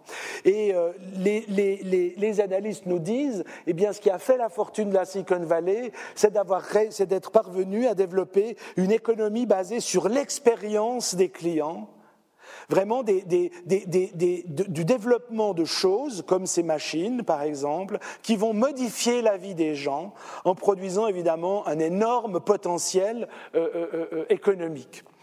Et donc, et aujourd'hui, si vous voulez, là je ne vais pas vous faire un cours d'économie, mais ce qui est intéressant, c'est que ces développements économiques orientés vers le client, ben c'est ça qui produit les plus grosses entreprises aujourd'hui. Ici, je tire de cet ouvrage l'économie de l'expérience, eh bien une illustration. Vous voyez, pendant très longtemps, on était là, hein, le marché des choses en quelque sorte, les commodities avec une économie agricole, puis après une économie industrielle, puis après une économie du service, et après ce que des économistes appellent aujourd'hui l'économie de l'expérience. Or, si jamais on vous demande ce soir, c'est quoi l'économie de l'expérience ? La probabilité est assez faible pour qu'on vous pose la question ce soir, mais ne sait-on jamais. Eh bien, vous dites, l'économie de l'expérience, eh bien, c'est ce qui fait passer le café, je dirais, de votre machine à café à Starbucks, c'est-à-dire ces énormes entreprises qui ont intégré l'expérience de consommateur. Et je me permets vraiment de le rappeler, même si ça paraît barbant, c'est qu'aujourd'hui, c'est essentiellement des entreprises qui misent sur le développement de l'expérience des consommateurs qui ont pris un poids parfois même vertigineux dans l'économie mondiale et en particulier dans l'économie américaine, en particulier dans le domaine des nouvelles technologies. Voilà ce long décor. Maintenant, je regarde évidemment l'heure, j'espère que je ne vous ennuie pas trop, il faut en arriver à cette Health Valley. J'ai planté un décor qui me semble important, peut-être un peu trop longuement, mais important. On en arrive à l'Health Valley. Première chose, c'est qu'en gros, nous ne sommes pas les seuls dans cette région à vouloir développer une Health Valley. La santé est devenue un enjeu social tel, mais aussi, si vous voulez, un enjeu économique tel, que de nombreuses, on trouve des projets de Health Valley à différents endroits, comme ici par exemple en Hollande, avec à peu près le même projet qu'ici, c'est-à-dire de mettre en synergie des lieux de recherche, des lieux de développement, des lieux de production, pour en gros eh bien, produire une sorte de nouveau modèle d'innovation dans le domaine de la santé, en articulant ce modèle d'innovation évidemment à des développements industriels. Et donc, on n'est pas les seuls, mais on verra bien. Hein, j'entends, c'est pas parce qu'on n'est pas les seuls à faire quelque chose qu'il faut renoncer à le faire. Et donc, on en arrive à ce projet de Health Valley ici. Alors, ma première réflexion, si vous voulez, c'est que Health Valley, vous voyez, j'ai écrit ici, est-ce que c'est une carte ou est-ce que c'est un territoire ? Il y a quelque chose qui surprend le sociologue que je suis, c'est que la Health Valley, tout se passe comme si la Health Valley avait été en quelque sorte décrétée. C'est comme un peu dans les Une Nouvelle de Borges, hein, où on fait la carte du territoire, on met les choses, on montre qu'il y a beaucoup de choses qui coexistent sur un territoire. Il se trouve que ce territoire, voilà, il est entre Vaud et Genève, qu'on arrive à le qualifier et inclure institutionnellement entre deux cantons, mais aussi dans une nation, en tout cas une confédération qui est la Suisse. Et donc, la Health Valley est quelque chose qui est, pour le moment, je crois, beaucoup plus décrété que purement décrit. Il y a là un potentiel. Et ce que j'aimerais aussi vous dire, c'est que, eh bien, c'est de regarder un tout petit peu, eh bien, comment on essaye de développer cette Health Valley. Premier élément qui est très très important pour ces acteurs, vous en avez ici un certain nombre qui sont connus dans la région, voilà, et qui sont ici. Une fondation philanthropique, un géant de l'agroalimentaire, le président d'une haute école technologique, le jeune CEO d'une entreprise de génétique et aussi un riche héritier, Aimant Le Voilier. Et donc ces personnes sont là et effectivement, il faut bien s'amuser un peu, hein, j'entends aucun cynisme dans ma posture, mais ce que j'aimerais simplement vous dire, c'est que lorsque l'on regarde ce que font ces personnes, et Dieu sait si ils font aussi du bon travail, eh bien ils recherchent, je dirais, il y a deux éléments dans leur argumentation qui sont importants. Le premier argument, c'est bien sûr l'argent. Le projet de Health Valley, eh bien, c'est une volonté de convaincre un nouveau mode de circulation du capital lié à l'innovation. Vous avez ici, donc, on en parle à peu près depuis 2015, en tout cas dans les médias, eh bien, l'idée, c'est de pallier un déficit, d'après ce que je sais, qui se révèle malheureusement parfois même chronique, des investissements privés dans le domaine de la recherche. On entendait encore le président de l'école polytechnique regretter le non-investissement, par exemple, de l'industrie des pharma dans certains secteurs, comme en l'occurrence les neurosciences, que je connais un tout petit peu. Donc, il y a d'abord une volonté, si vous voulez, de faire exister la Health Valley pour produire un nouveau modèle économique, mais qui, encore une fois, eh bien, ne se décrète pas. Il n'est pas forcément dans la culture économique de la Suisse et de notre région que de faire, en gros, circuler le capital pour le mettre au service de l'innovation. Donc ça, c'est le premier élément, hein, qui ressort. Mais le deuxième élément qui ressort, eh bien, c'est le type de health, le type de santé dont on parle lorsqu'on parle de cette Health Valley. Ici, un extrait de document qui avait été produit à l'occasion de la journée de l'innovation 2015, où on avait beaucoup parlé de cette Health Valley. Et donc, on parle évidemment de toute une série de choses, partenariat privé-public, je viens de l'évoquer, facilité de financement des start-up en phase de développement, bien sûr toujours la même chose, attirer des cerveaux, offrir des conditions fiscales attractives pour les entreprises, etc. Mais ce qu'il y a d'intéressant aussi, vous voyez, c'est que pour créer les conditions légales pour permettre l'essor d'une médecine de données. La médecine de données est au cœur du projet de la Health Valley, et donc ce qui pose évidemment toute une série de questions, et j'aimerais quand même m'arrêter un tout petit peu là-dessus. De quoi parle-t-on lorsqu'on parle de santé dans le développement prévu de cette Health Valley ? Eh bien, je crois, selon les porteurs de ce grand projet, eh bien, on parle effectivement de la médecine des données. La médecine des données, c'est quoi ? Eh bien, c'est à la fois la réalité, mais aussi l'espoir de changer le mode de production des connaissances en médecine et des modalités, si vous voulez, de l'innovation dans le domaine de la médecine et de la santé. Et ceci en particulier en en concentrant les efforts de la connaissance, mais aussi les efforts du développement, plutôt de la recherche et du développement, sur cette entité qui est finalement, bon, qui existe depuis longtemps en médecine, mais sur laquelle on aimerait justement se concentrer, c'est précisément les données. C'est tout l'enjeu de pouvoir disposer de ce qu'on appelle aujourd'hui des big data pour transformer l'économie de la recherche scientifique, c'est-à-dire faire des découvertes à partir de ces données, imaginer des développements à partir de ces données. Nous sommes effectivement dans une époque, hein, autant Palo Alto dans les années 20-30 c'était le tube, autant Lausanne, mais pas, enfin, la région lausannoise et genevoise, mais pas seulement sous l'angle de la santé, eh bien, nous sommes à l'époque des données.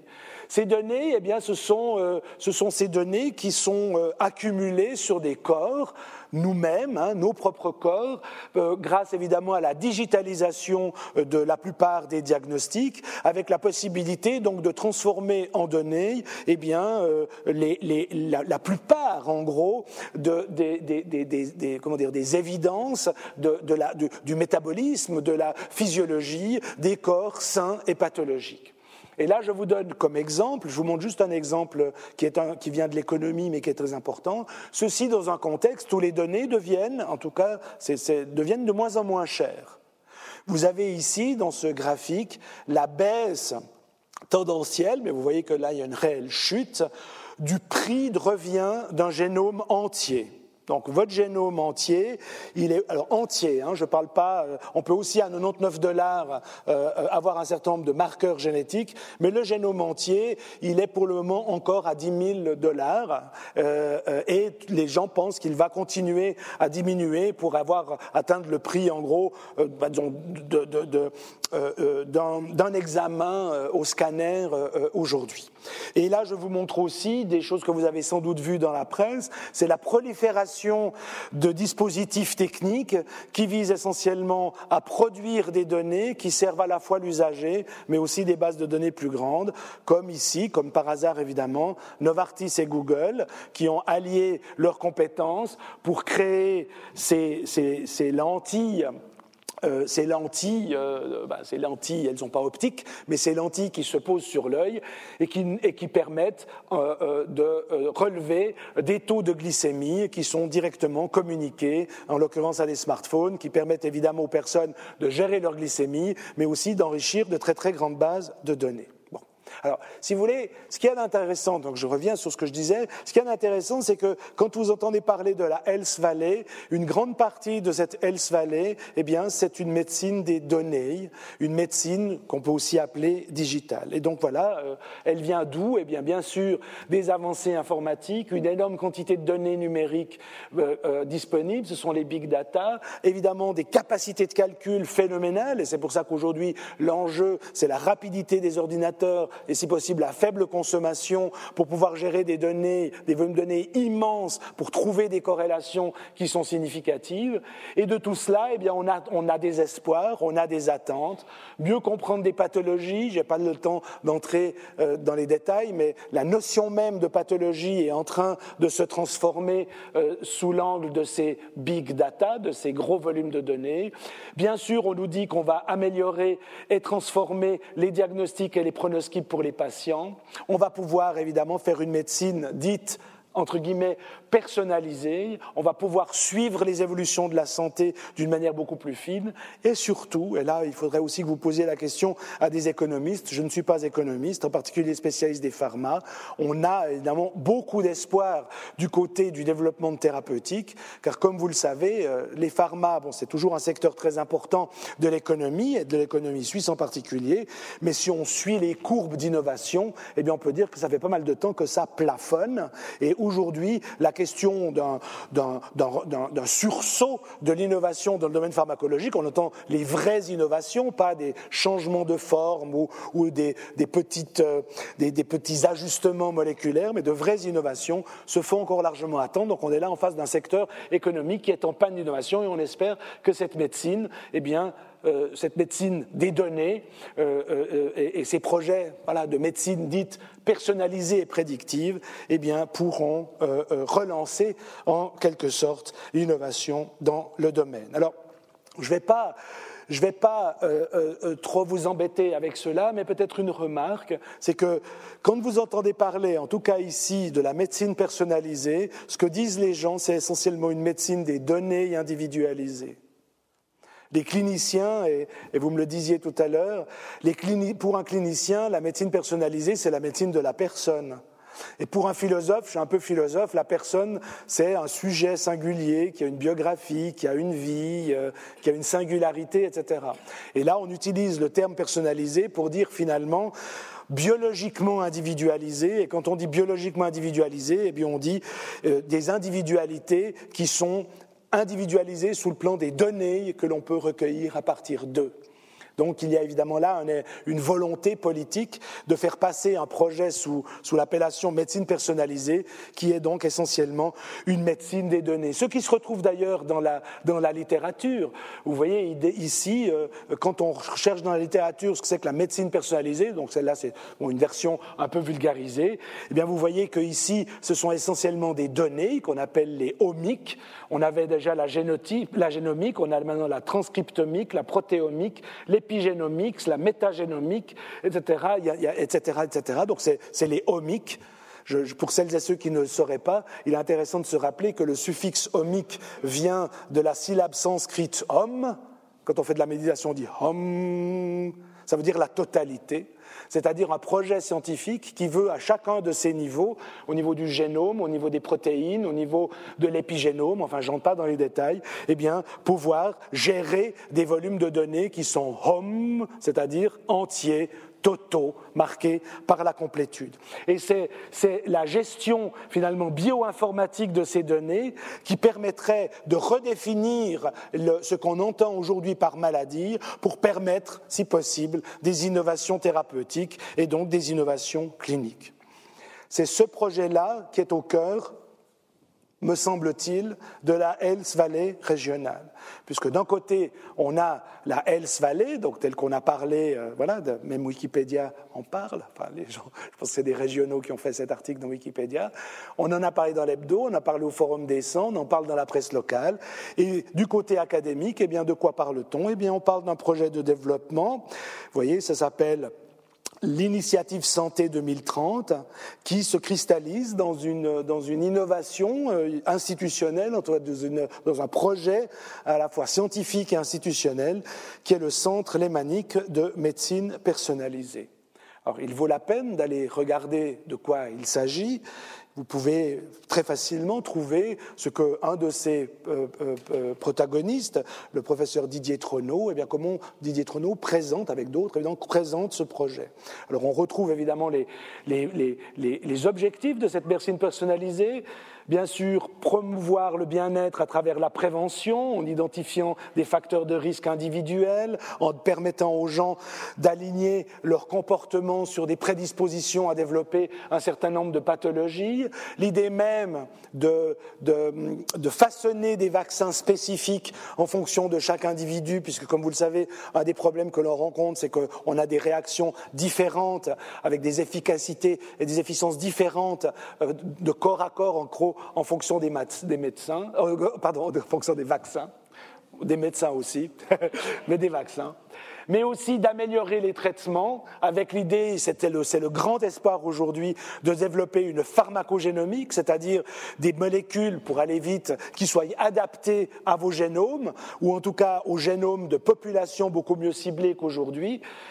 Et en même temps, non seulement la pharmacogénomique, mais la pharmacométabolomique, c'est-à-dire en gros qu'il soit adapté au métabolisme des uns et des autres, car nous ne dégradons pas les substances d'une manière identique, etc., pour développer évidemment de nouvelles thérapeutiques, en particulier pour le cancer, etc. Et évidemment, toujours, c'est l'argument qui sort pour essayer de diminuer les coûts de la santé. Bon, c'est un argument.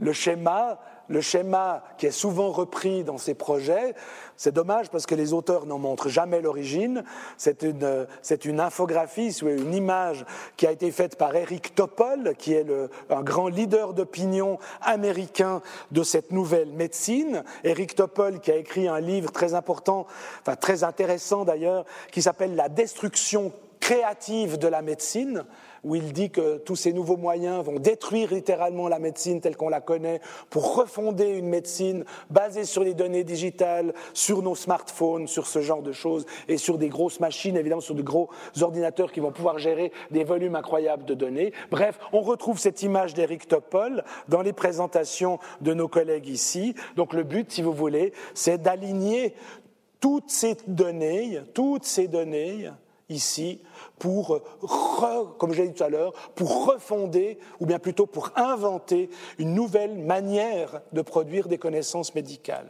Ce qui a été évidemment schématisé par des auteurs qui sont des auteurs plus ou moins optimistes, comme ici Mélanie Swann qui fait partie des optimistes. Elle dit, ben voilà, la médecine de demain qu'elle appelle basée sur les big data, le Big Health Data System, eh bien ce sera à la fois des données traditionnelles, mais aussi des données comme celles qu'on vient de voir, le génome, le protéome, etc., mais aussi toutes les données, peut-être pas à vous, mais toutes les données des générations après la nôtre qui n'arrêtent pas de mettre des données dans leurs smartphones, qui finissent dans les serveurs. Aujourd'hui, c'est un enjeu fondamental. Donc l'idée est vraiment de réunir toutes ces données-là.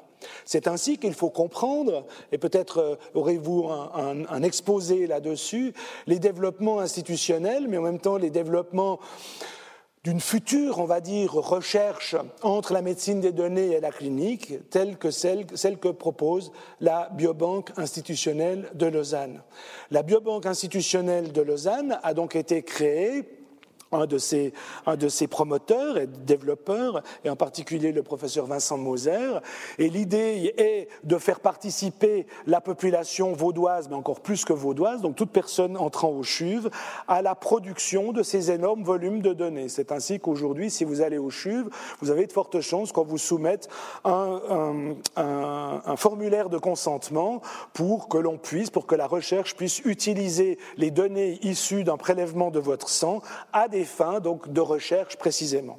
Mais je crois qu'aujourd'hui, à peu près 80 ou même plus % acceptent de donner ainsi leurs données pour le développement de la recherche. Donc vous voyez ce qu'il y a d'intéressant ici, je ne peux pas rentrer évidemment dans les détails parce que ce n'est pas mon métier, mais c'est qu'on voit que ce développement nécessite l'enrôlement des patients. L'enrôlement actif des patients, même si c'est sous l'angle justement des données, est devenu extrêmement important. Ce qui faisait d'ailleurs dire, je ne crois pas que j'avoir mis la citation, ce qui faisait dire au ministre de la Santé vaudois, donc Pierre-Yves Maillard, eh bien que ce développement compte sur les patients, mais qu'il faut aussi qu'il s'accompagne, je dirais, d'un dispositif de sécurité pour les patients. Que va-t-on faire de ces données ? Qu'en sera-t-il de la sécurité de leur stockage ? Comment peut-on garantir qu'elles ne soient pas utilisées dans d'autres types d'instances ? Comment garantir qu'elles ne seront pas vendues sur le marché ?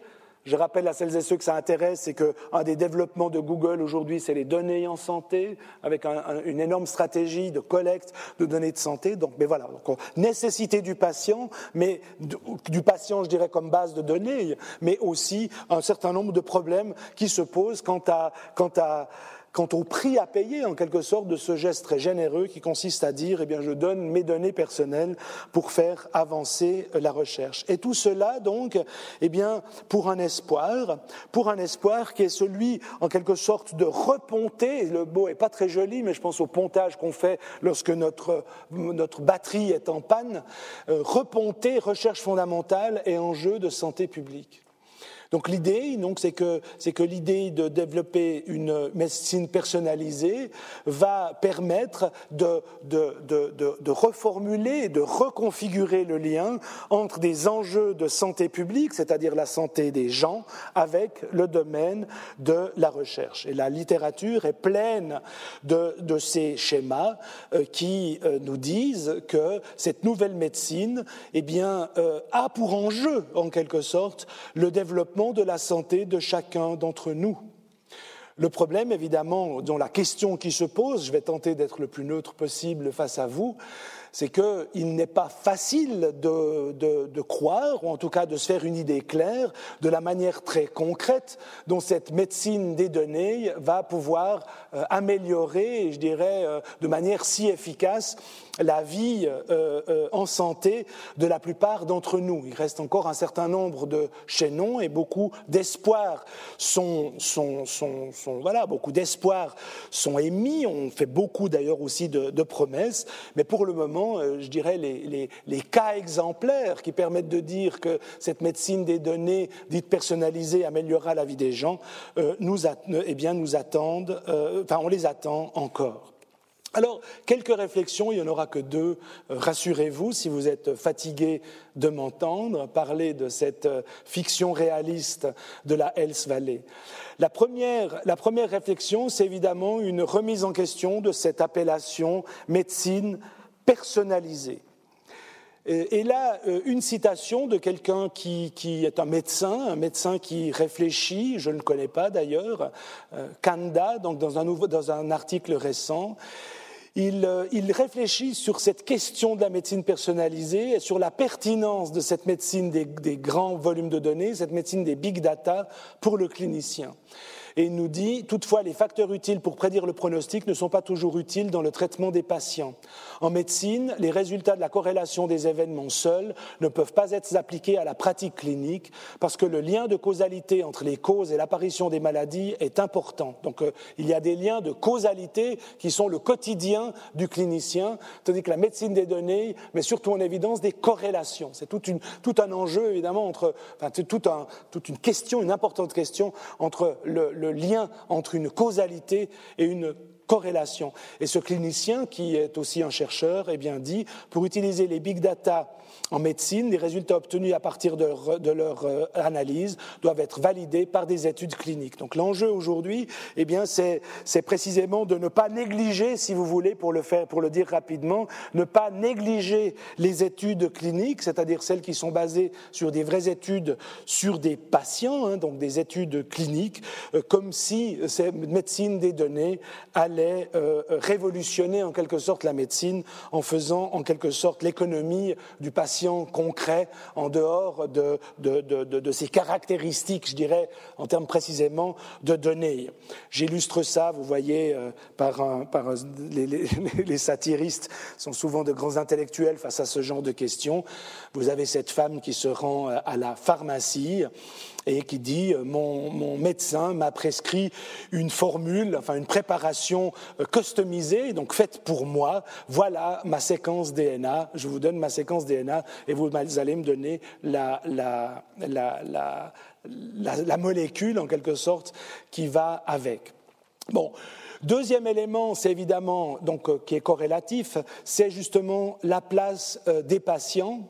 La place des patients, oui, elle est là, cette diapositive, je pensais que je ne l'avais pas mise, celle qui était bien identifiée par Pierre-Yves Maillard, qui disait à ses interlocuteurs qui parlaient de cette Health Valley, si vous voulez que les gens vous accordent leur confiance par leurs données médicales, il faut les convaincre que l'intérêt commercial ne prime pas sur l'intérêt public. Alors, je ne vais pas gloser autour de cette citation d'un ministre de la Santé socialiste de surcroît, mais ce qu'il y a d'intéressant, c'est que la question est bien posée. Aujourd'hui, je vous ai montré, j'ai évoqué l'importance de cette nouvelle économie de la recherche qui compte énormément sur des développements économiques, des développements idéalement même industriels. Et aujourd'hui, il n'est pas si facile, en tout cas pour l'observateur que je suis, de faire la part des choses entre un projet économique et un projet sanitaire. Et je crois qu'aujourd'hui, il n'est pas si facile de dire ce qui prime entre l'intérêt commercial lié à cette nouvelle médecine des données et l'intérêt public, c'est-à-dire l'intérêt pour le bien commun, c'est-à-dire l'intérêt pour la santé de tout le monde. Et on a raison, je crois, de se poser la question, puisque aujourd'hui, en tout cas à en croire les protagonistes de ces nouveaux développements, eh bien, ce qui se dessine, c'est effectivement aussi ce que certains auteurs appellent une bioéconomie, c'est-à-dire une économie basée sur le biologique qui devient une ressource qui doit en quelque sorte qui pourrait déboucher, eh bien, sur une transformation de secteurs entiers de l'économie à travers de nouveaux produits, de nouvelles molécules, de nouvelles techniques, de nouvelles organisations de recherche et, si vous me permettez d'ajouter, peut-être aussi avec de nouveaux dividendes pour des actionnaires.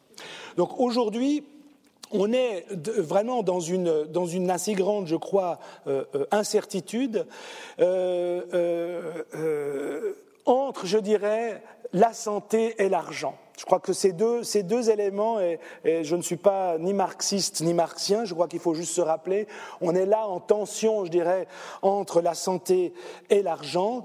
Lorsque l'on lit des textes consacrés à la médecine personnalisée, eh bien, le problème se pose de sa rentabilité. La question c'est de savoir, c'est la citation du haut, est-ce que les sociétés pharmaceutiques vont trouver là, dans cette médecine personnalisée, de quoi se renouveler dans leurs recherches, mais aussi dans leur développement, mais aussi sur leur plan économique. Donc, l'industrie pharmaceutique, ce n'est pas un secteur très philanthropique, je dirais, c'est essentiellement un secteur industriel et commercial. Et d'autres avis, eux, beaucoup plus sceptiques, comme ici ce texte relativement récent, qui parle de l'économie de la médecine personnalisée, qui prévoit que cette nouvelle médecine ne va pas diminuer les coûts de la santé, mais les augmenter. Bref. Alors j'en arrive à ma dernière diapositive, après ce parcours entre, vous voyez déjà le XVIIe siècle et aujourd'hui, entre la Californie et la région, eh bien on voit que l'enjeu reste finalement un peu toujours le même, puisque nous avons parlé de développement économique régionaux. C'est ce rapport entre l'argent et le soin. Alors, si on est du côté du verre à moitié plein, et puis si on aime les développements en santé, on va dire qu'il faut une nouvelle économie pour permettre le développement d'une nouvelle forme, disons, de préservation de la santé. Et puis si on est du côté du verre à moitié vide, on dira que la santé est devenue aujourd'hui une magnifique occasion d'optimaliser ou d'optimiser des profits. Je vous rappelle que le domaine de la santé en Suisse, c'est à peu près 11% du produit intérieur brut, et qu'aujourd'hui, la santé est devenue essentiellement l'argument d'une future industrie. Je crois qu'il faut observer les années à venir pour identifier de quel côté penchera cette balance. Je vous remercie.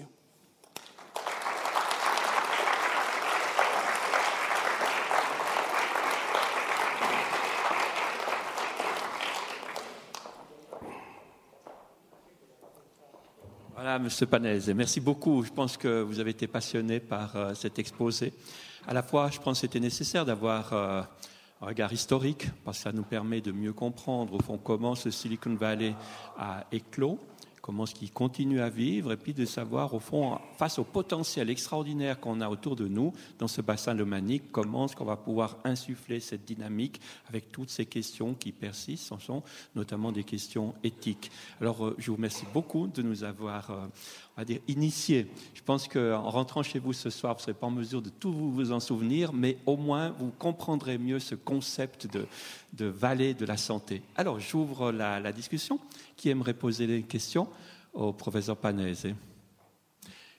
Oui, on va vous donner le micro sous peu.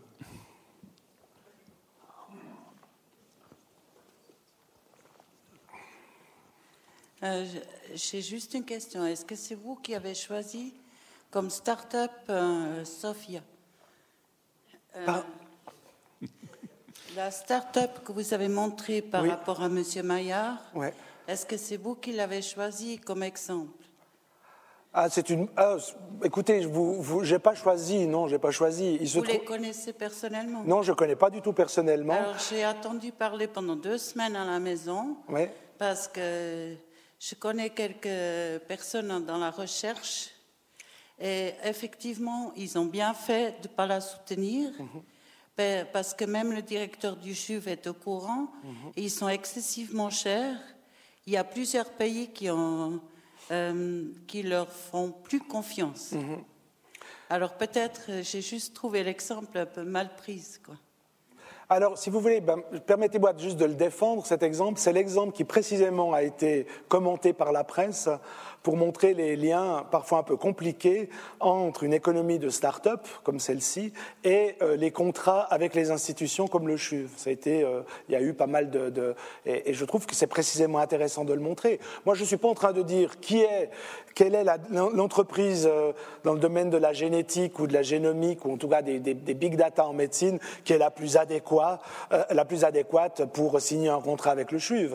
Ce que moi je remarque, c'est qu'aujourd'hui, vous avez une institution, entre autres, comme le CHUV, qui produit des données, avec des gros projets, par exemple la biobanque institutionnelle, que la capacité d'exploitation de ces données, eh bien, elle n'est pas toujours dans le domaine public, et que ces données prennent une valeur tout à fait intéressante pour un certain nombre d'entreprises qui candidatent, en quelque sorte, pour l'accessibilité de ces données. Maintenant, le destin de Sophia, si vous me permettez, moi je m'en fiche complètement, parce que derrière Sophia, il y en aura évidemment d'autres. Et moi, ce que je prévois surtout, enfin, je ne suis pas du tout prophète, mais c'est que derrière ce genre de start-up qui sont centrées, disons, sur la gestion et l'analyse de données, de ces big data, en particulier génétiques et génomiques, eh bien, vous avez tous les gros qui arrivent. C'est les gros qui arrivent, et je crois qu'il faudrait lui poser la question, mais je pense que le CEO, c'est-à-dire le président-directeur général de cette start-up dans le domaine de la génétique, je pense qu'il a 2 rêves qui sont exclusifs l'un de l'autre, c'est de devenir un leader mondial dans son domaine ou d'être revendu à un plus puissant que lui. C'est seulement un prix excessivement haut, bien sûr, je peux vous dire. Mais ce prix sera justement, c'est ça qui est intéressant, madame. Moi, je suis un modeste sociologue qui regarde les choses. Ce prix, il sera précisément proportionné au volume de données dont s'occupera cette start-up. De la même manière qu'aujourd'hui, la valeur d'une entreprise comme Google ou comme Facebook ou comme tous ces géants du net, vous savez qu'ils se calculent au nombre de personnes affiliées et du nombre de clics. Et votre clic, si vous cherchez une recette pour faire la tarte tatin, il est à peu près à 15 centièmes de cents. Mais si vous cliquez régulièrement dans le domaine de l'oncologie, dans un site spécialisé, votre clic peut valoir beaucoup plus. Donc ça, c'est le business plan de ces développements-là. Aujourd'hui, je pense que la valeur de cette entreprise, elle est tellement proportionnée à des données qu'elle a intégrées pour en faire l'analyse, que l'enjeu lié au choix de ces entreprises pour faire des analyse de données qui sort du secteur public est devenu extrêmement grand. Maintenant, quant à la probité de cette entreprise, ce n'est pas mon problème. Merci. Mais je vous en prie. Alors, je pense que c'est mon problème de citoyen, mais pas mon problème de sociologue. Votre question était très intéressante parce que c'était précisément le but de cette conférence de cet après-midi, de vous montrer, au fond, quels sont les enjeux qui sont là derrière, quelles sont les conditions pour pouvoir notamment exploiter les nouvelles possibilités technologiques dans le domaine des sciences, de la vie, de la santé. Et vous avez vu qu'il reste encore beaucoup, de questions non résolues. Il y a des enjeux éthiques qui sont majeurs.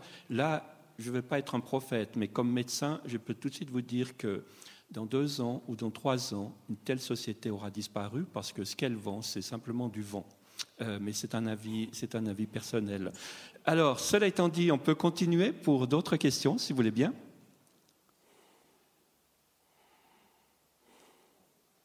Oh, il n'y a pas de questions.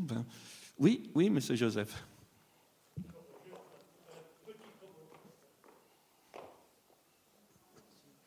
J'aurais juste un petit commentaire. Je trouvais très intéressante ta présentation historique, mais tu as un peu escamoté l'importance d'un phénomène qui s'est produit dans les années 30 et qui est un des grands moteurs du développement de, de la Californie et de Stanford et de Hewlett-Packard en particulier, c'est l'effort de guerre des Américains qui a amené en fait beaucoup d'argent en Californie, enfin aussi. Et puis la question que je voulais te poser, c'est dans quelle mesure il n'y a pas eu l'effet de compétition entre la Californie et la côte Est, où quand même il y avait les grandes institutions qui ont précédé largement les institutions californiennes, et on parlait de la fameuse route, je ne sais plus si c'est 102, 302 ou je ne sais plus quoi, où c'était regroupé, d'ailleurs c'est un peu la même image, c'était regroupé au fond tout un tas d'industries basées sur la connaissance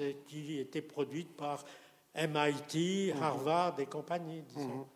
Oui, Claude Joseph a posé cette question, elle est bonne. Cher Claude, oui, je pense que tu as raison. C'est vrai qu'il faudrait signaler, mais non seulement la guerre, mais aussi la crise de 29. Je crois que... Non, mais dans ce cas-là, mais entièrement d'accord. Ce que je trouve intéressant, c'est de voir comment cet effort, en particulier dans le domaine de l'ingénierie, qui se développe justement dans les années 10, 20, etc., puis après qui arrive, qui passe la crise, en gros, puis dans les années 30, c'est une réaction, moi il me semble, c'est une réaction qui est très, très sensible à l'actualité économique. Les gens qui sont là savent qu'il y a un enjeu énorme à développer une économie. Puis évidemment, là je l'ai montré surtout pour la NASA parce que c'était très explicite, mais c'est clair que la manière dont vont contribuer les universités à l'effort de guerre, en particulier pour la deuxième, va être évidemment littéralement phénoménale. Maintenant, quant à la concurrence, oui. Alors moi, j'ai pas étudié cette concurrence, mais il est clair que quand on va à Boston, on nous parle de Palo Alto, puis quand on va à Palo Alto, on nous parle de Boston, enfin Cambridge au niveau du MIT.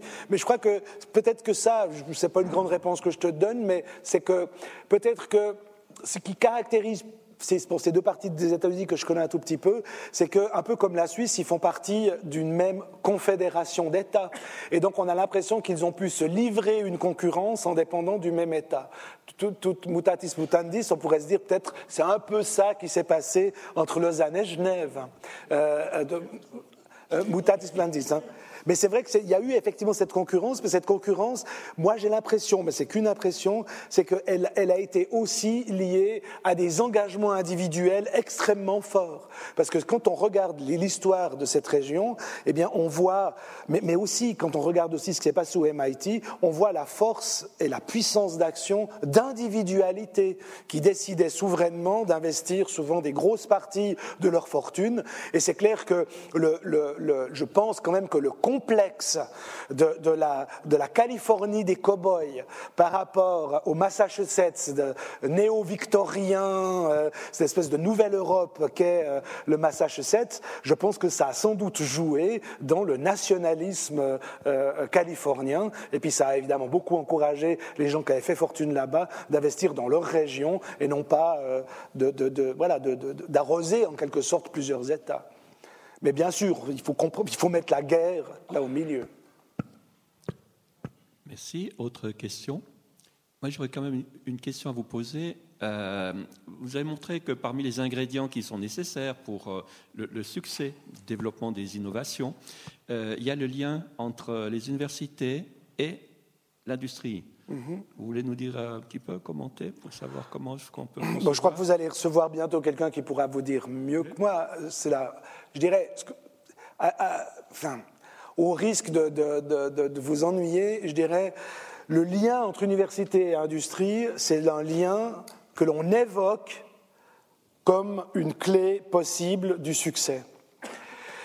Ce que je remarque, c'est que je pense quand même que c'est vrai qu'il faut un lien entre industrie et puis recherche, mais je crois qu'il y a, moi je vous donne mon sentiment personnel, il me semble que ce lien, on ne peut pas toujours le planifier ou en quelque sorte l'improviser. Je pense que quand on regarde un peu ce qui s'est passé en Californie à travers l'histoire, mais encore aujourd'hui, lorsqu'on s'y balade, et en particulier dans la Silicon Valley, ce que j'ai fait un tout petit peu, eh bien, c'est qu'on a l'impression qu'il y a encore un lien, je dirais, en quelque sorte organique. Hein, on a fait ses études quelque part, on a développé une entreprise, cette entreprise, elle a peut-être été florissante, il y a le « giving back ». On redonne des choses que l'on a gagnées pour le développement du côté du mécénat, mais aussi du côté du capital risque, du venture capitaliste, etc. Il y a quelque chose qui crée une sorte de nous, une sorte de solidarité entre ceux qui font la recherche, ceux qui font l'industrie, ceux qui font la recherche dans l'industrie et ceux qui pensent à des développements industriels dans le domaine de la recherche. Ici, alors évidemment, je ne suis pas dans le secret des discussions, mais j'ai plutôt l'impression qu'on est plutôt dans une logique, un peu de marketing territorial, d'alliances stratégiques qui souvent passent par des individus, bien non, vous les connaissez, on les voit souvent dans les médias, mais qui ne sont pas réellement liés, je dirais, à une appartenance. Je ne suis pas sûr que Nestlé soit une entreprise... encore très suisse, par exemple, mais peut-être qu'elle le redevient lorsqu'un cadre de cette entreprise qui est en particulier, qui joue un rôle particulièrement fort, enfin j'entends assez marqué, dans l'investissement d'un certain nombre de ressources de cette entreprise dans la recherche et l'innovation, quand il se trouve que c'est un ancien vice-recteur de la région et puis qu'il est aussi passé par une autre école de technologie, on peut espérer que quelque chose se noue. Mais mon sentiment quand même, c'est que cette espèce de naturalité qui est liée à un attachement régional, à une culture où l'on redonne beaucoup de ce que l'on a pu obtenir, eh bien ces deux éléments, ces deux ingrédients ne me semblent pas toujours au rendez-vous dans les discussions que l'on a, enfin qui ont lieu, pas que l'on a, moi je ne les ai pas, mais qui ont lieu aujourd'hui. Et si vous me permettez, ce que l'analyste, si je peux dire que je suis un analyste, ce que l'analyste voit, c'est qu'on parle toujours un peu des mêmes, en quelque sorte. Ça fait des années qu'on parle un peu des mêmes. Il y a une université technologique lémanique, il y a une entreprise de pharma qui a été revendue et on recycle les bâtiments pour en faire un grand centre de recherche largement marqué par le digital.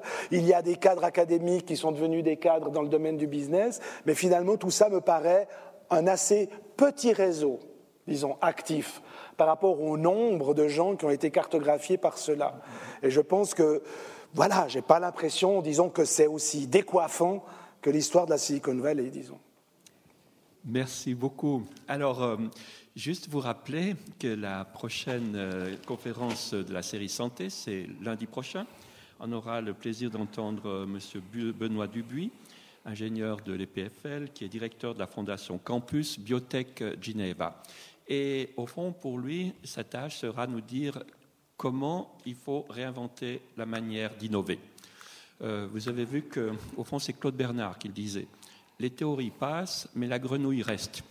Donc, je crois qu'on est sans cesse à la recherche de nouveaux moyens de penser, de pouvoir mieux adapter, si vous voulez, l'évolution des technologies dans la manière de répondre aux questions qui se posent pour nous. Et quand c'est celle de la santé, pourquoi pas, parce qu'on est directement concerné.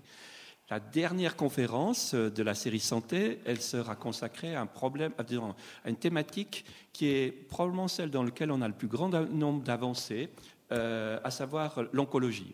Est-ce que cette médecine personnalisée, moi je préfère le terme individualisée, est-ce qu'elle nous a offert quand même quelques-unes de ses promesses? Et là, on aura la chance d'avoir le professeur Michelin, qui est à la fois physicien, qui est à la fois médecin, et c'est lui le nouveau responsable du Centre suisse du cancer et qui représente un des fleurons. Donc vous aurez la suite aux 2 prochains épisodes. Je vous remercie beaucoup pour votre attention et à bientôt. Au revoir, bonne soirée. Merci beaucoup.